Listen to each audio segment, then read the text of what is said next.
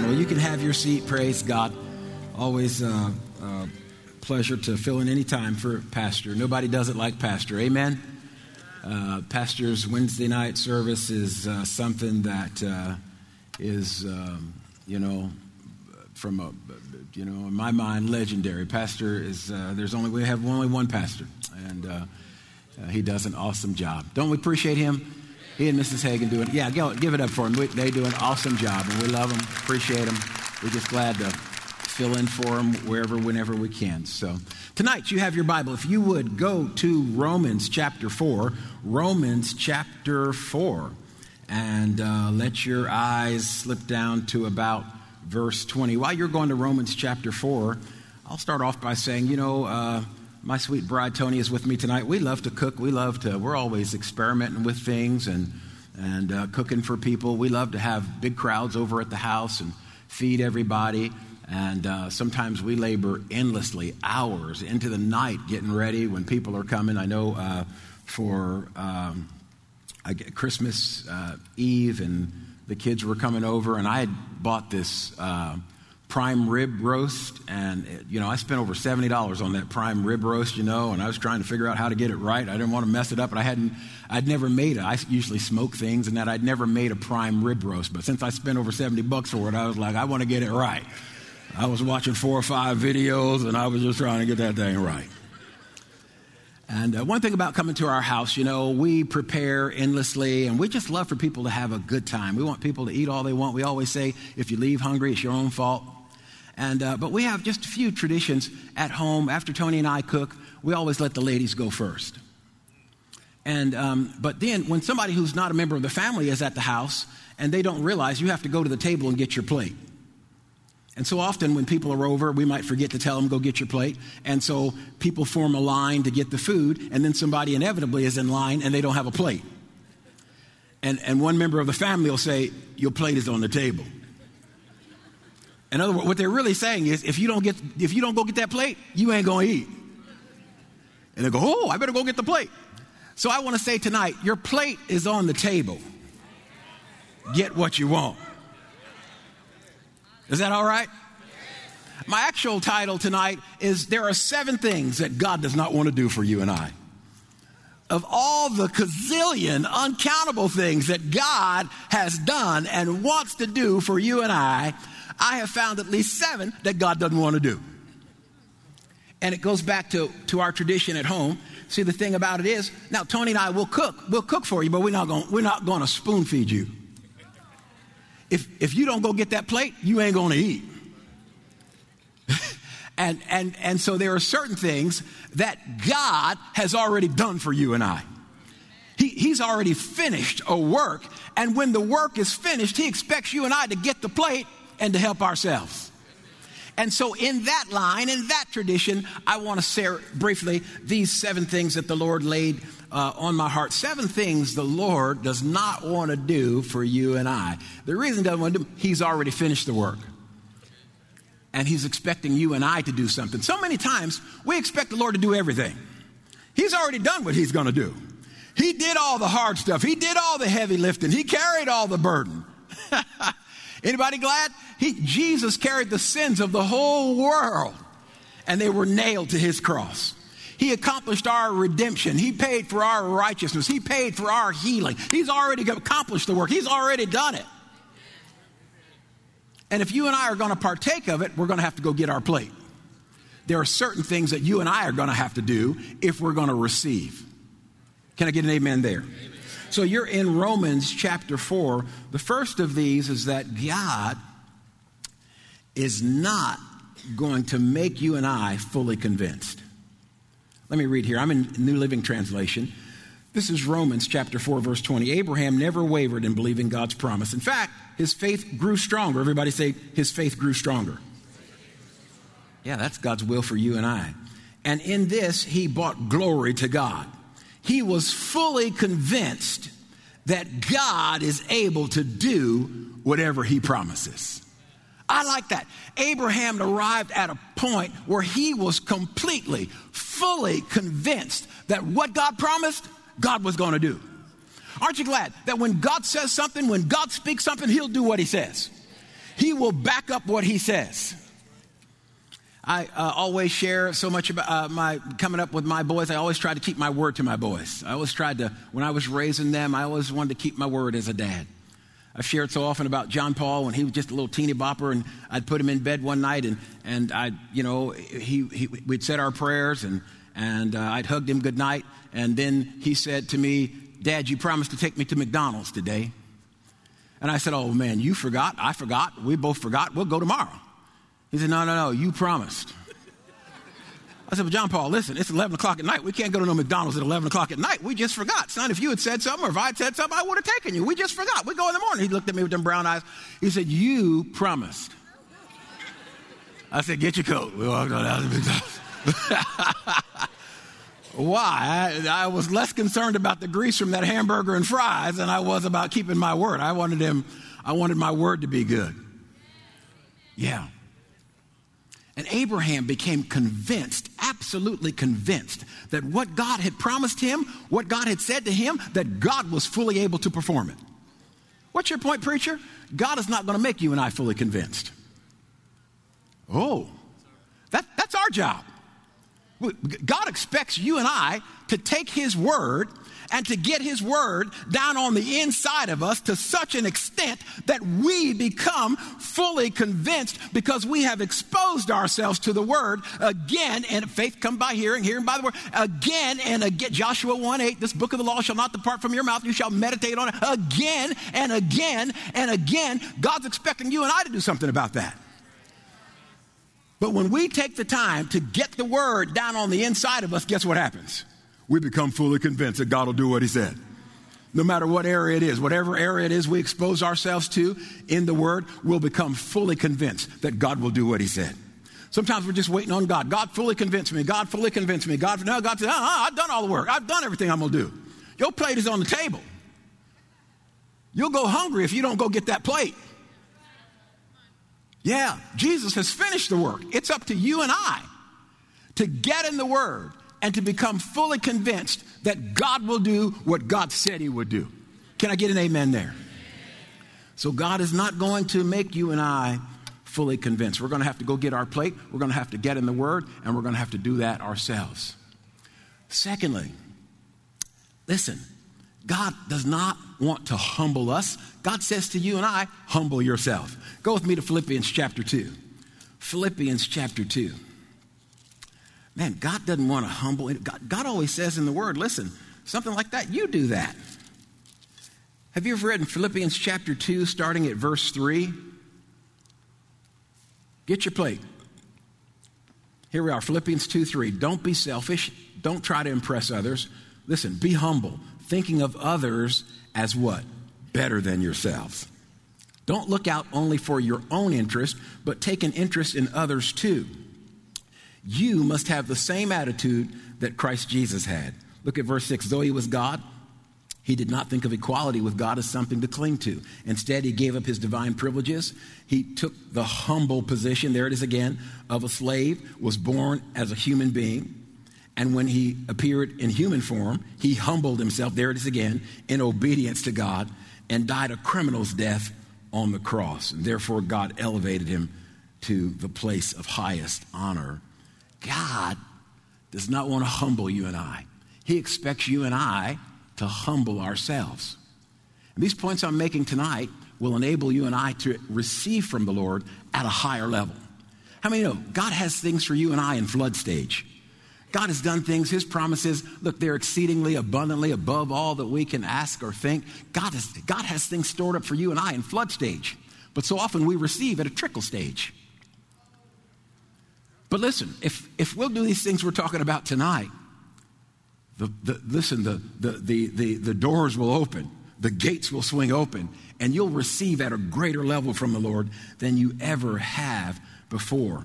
Walking in uh, humility and humbling um, ourselves is uh, so uh, very important. Go with me to 1 Peter chapter 5. 1 Peter chapter 5, talking about humility.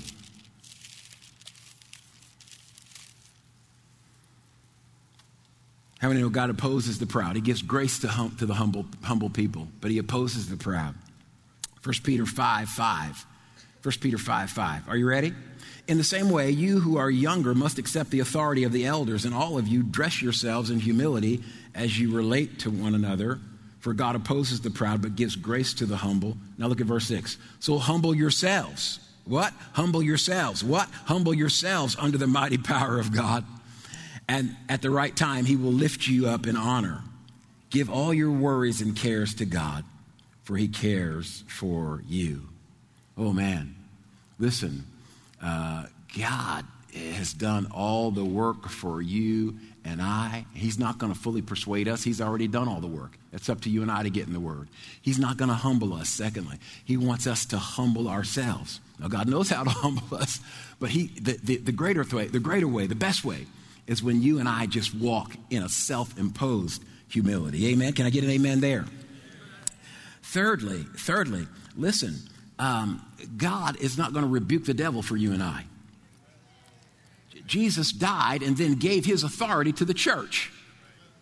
he said, Go ye therefore and make disciples of all nations. In other words, with that go, word go, he transferred his authority to the church in Matthew 28.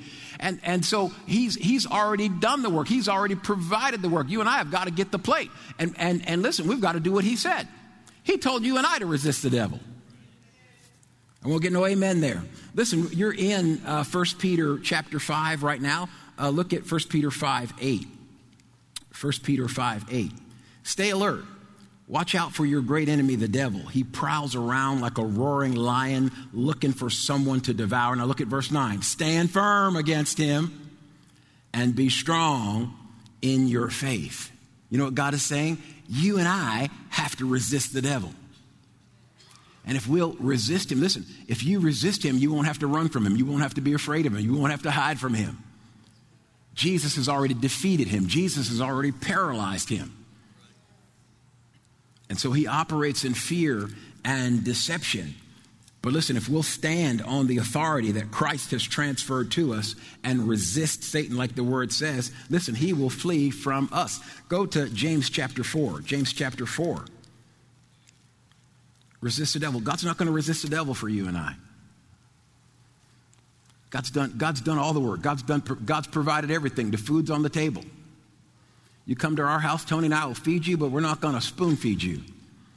If, if you're going to eat, you're going to have to go get that plate and you're going to have to pick up a fork and eat. God, God is saying, I, I furnish the table, I put all the food on the table. Get your plate, get your fork. We're in James 4, uh, verse 6. Uh, and he gives grace generously, as the scriptures say. God opposes the proud, but gives grace to the humble. So humble yourselves before God. Now look, resist the devil, and he will flee from you. Wow.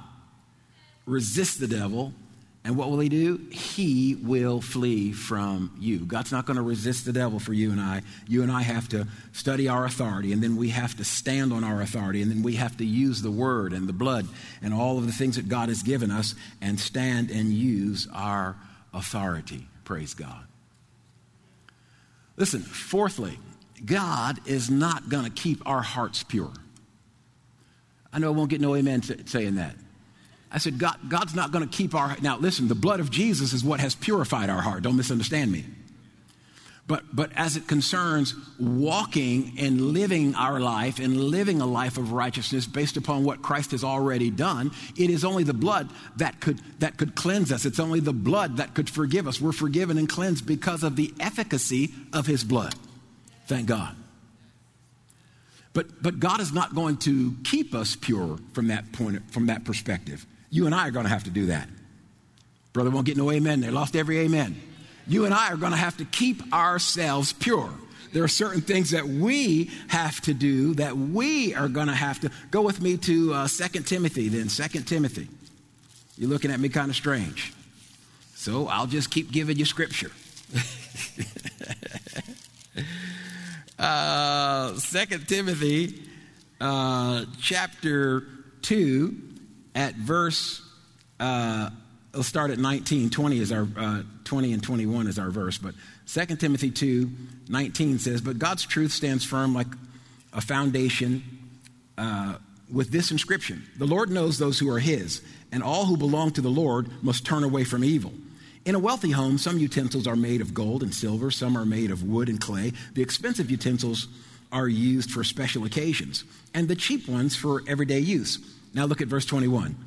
If you keep yourself pure, you will be a special utensil for honorable use. Your life will be clean, and you will be ready for the master to use you for every good work. Run from anything that stimulates youthful lust. Instead, pursue righteous living, faithfulness, love, and peace. Enjoy the companionship of those who call on the Lord with pure hearts.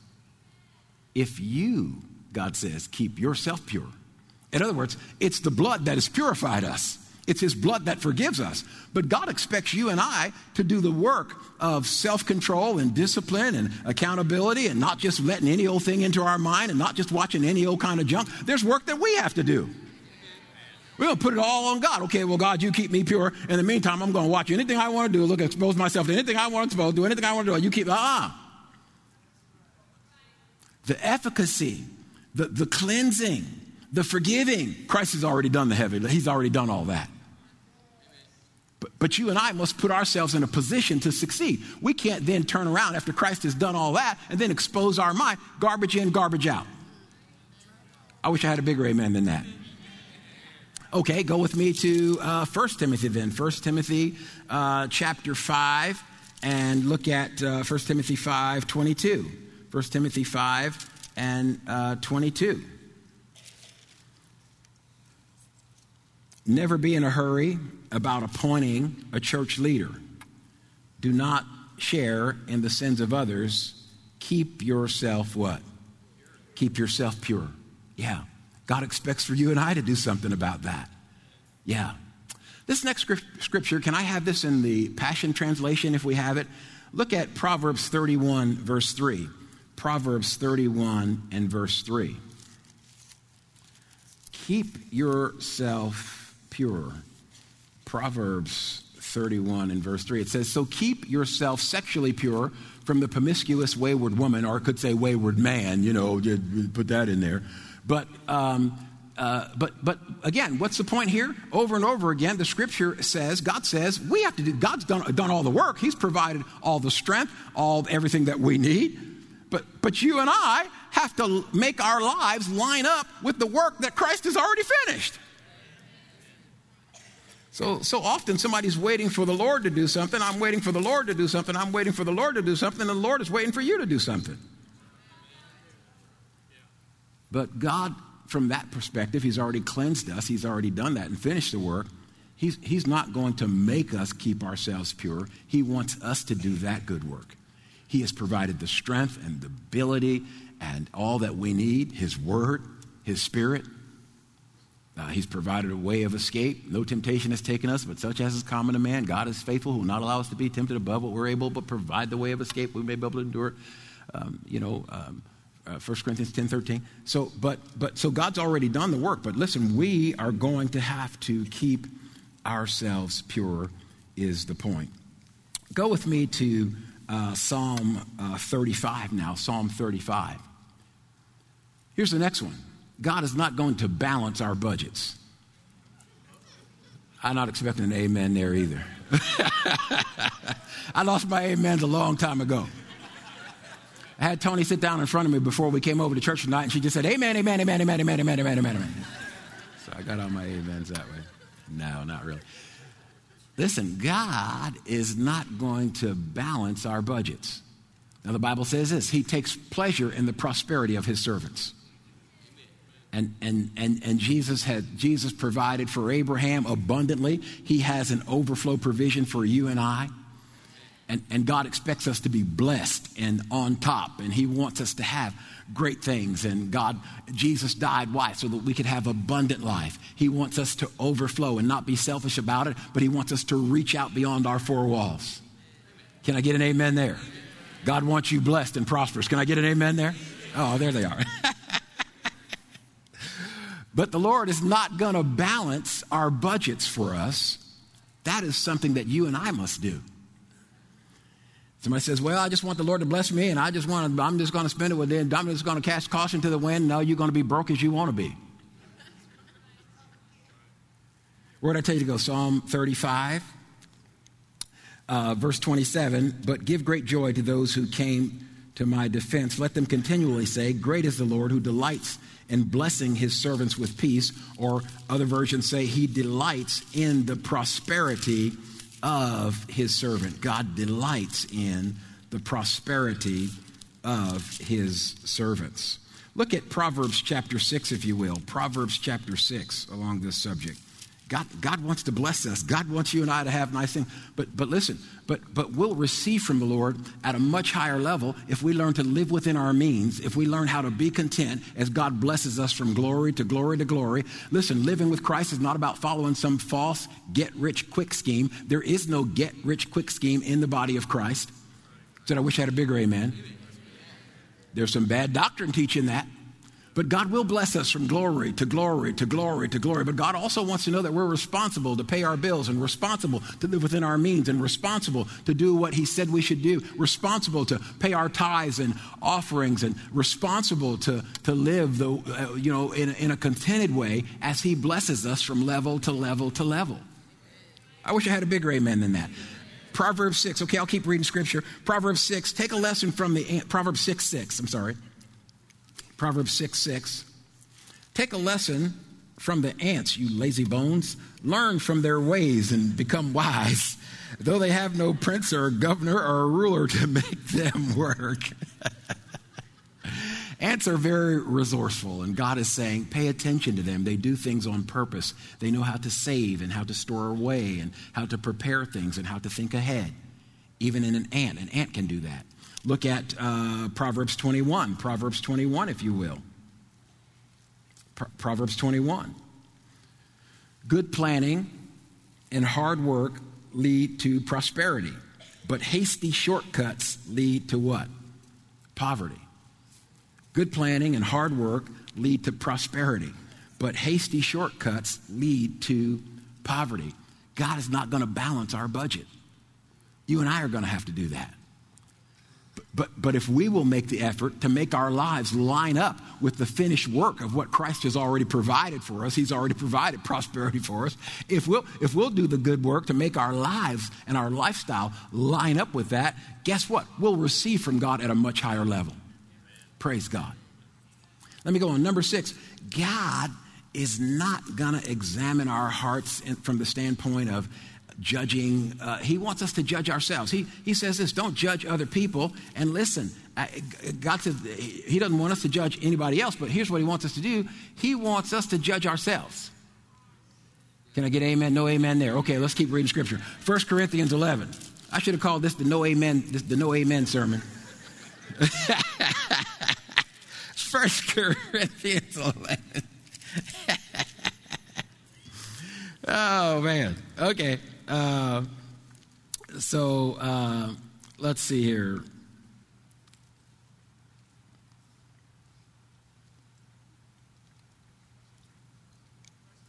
Okay, 1 Corinthians 11, start at 28 uh, for me, okay? 1 Corinthians 11, 28.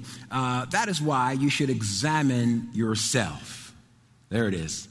That is why you should examine yourself. Examine yourself. It doesn't say examine your neighbor.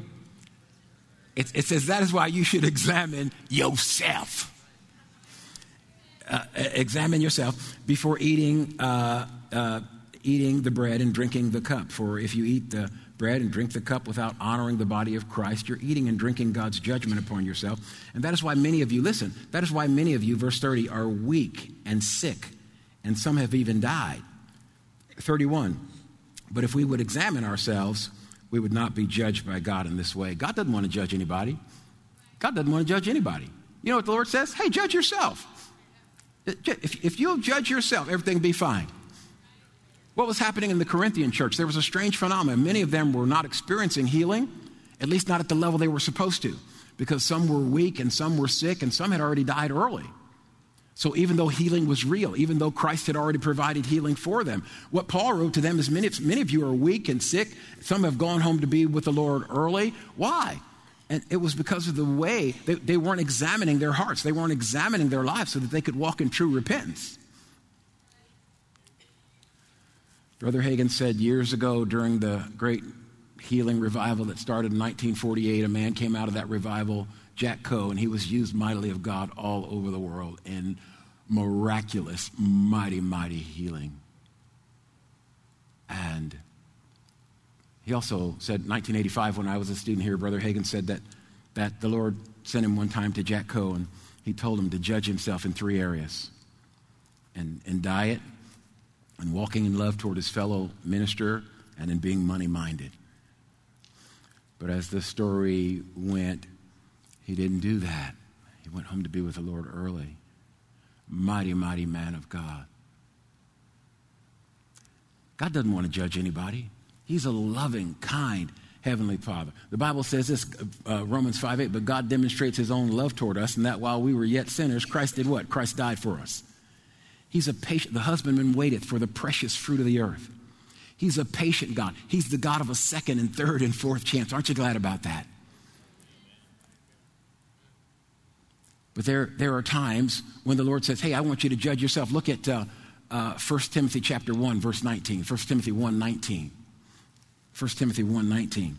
God's not, God's not, He doesn't want to examine us. He doesn't want to judge us. He, he wants us to do that ourselves. He, God said, Hey, you, you take care of that. You, you examine your heart. The Holy Spirit's on the inside of you. And, and if there's something there, you can confess it you know, 1 John 1 9 says if we're faithful, that, that if we confess our sins, he's faithful and just to forgive us and cleanse us of all unrighteousness. Thank Anybody glad? Anybody glad that that 1 John 1 9? But uh, 1 Timothy 1 19, uh, it says, uh, cling to your faith in Christ, keep your conscience clear. For some people have deliberately violated their consciences, and as a result, their faith has been shipwrecked. It's the same thing we're talking about we have to examine our heart. And, and, and, and I'm, and listen, if, it, I'm not saying this. Listen, if, if you examine your heart, there's nothing there, don't go digging. You understand what I mean by that? Don't go looking for something that's already been placed under the blood. Don't go looking for something that's already been cast in the sea of forgetfulness. I said, I wish I had a bigger amen there. When something's already been placed under the blood, it's already been cast in the sea of forgetfulness. Don't be looking for that. But, but if there is something there, then make a slight adjustment when the Holy Spirit prompts you or I. God doesn't want to judge any of us. He tells us to examine ourselves. He's not going to examine our hearts. He wants you and I to do that. Finally, number seven tonight. God, He's not going to make us walk in love. He is not going to make us walk in love. Now, we know this, Galatians 5 6, faith worketh by love. But um, he, he wants you and I uh, listen, the, Jesus died. When he died, Romans tells us that the love of Christ was shed abroad in our hearts. So, so Christ died and then placed his love on the inside of us. Now, you and I have to stir that love up. Now, I wish I had a bigger amen there. I said, You and I are going to have to stir that love up. God, God's not going to make you and I walk in love. He tells us to walk in love. He tells us our faith won't work without love, but He's not going to make you and I walk in love. You and I have to do that. Oh, but if we'll do it. Oh, but if we'll walk in love. We'll stop receiving at a trickle down effect and we'll receive at a flood stage, flood stage effect if we'll just do what he said and if we'll walk in love. Look at Ephesians chapter 5, if you will. Ephesians chapter 5, verse um, 1 and 2. Ephesians 5, verse 1 and 2.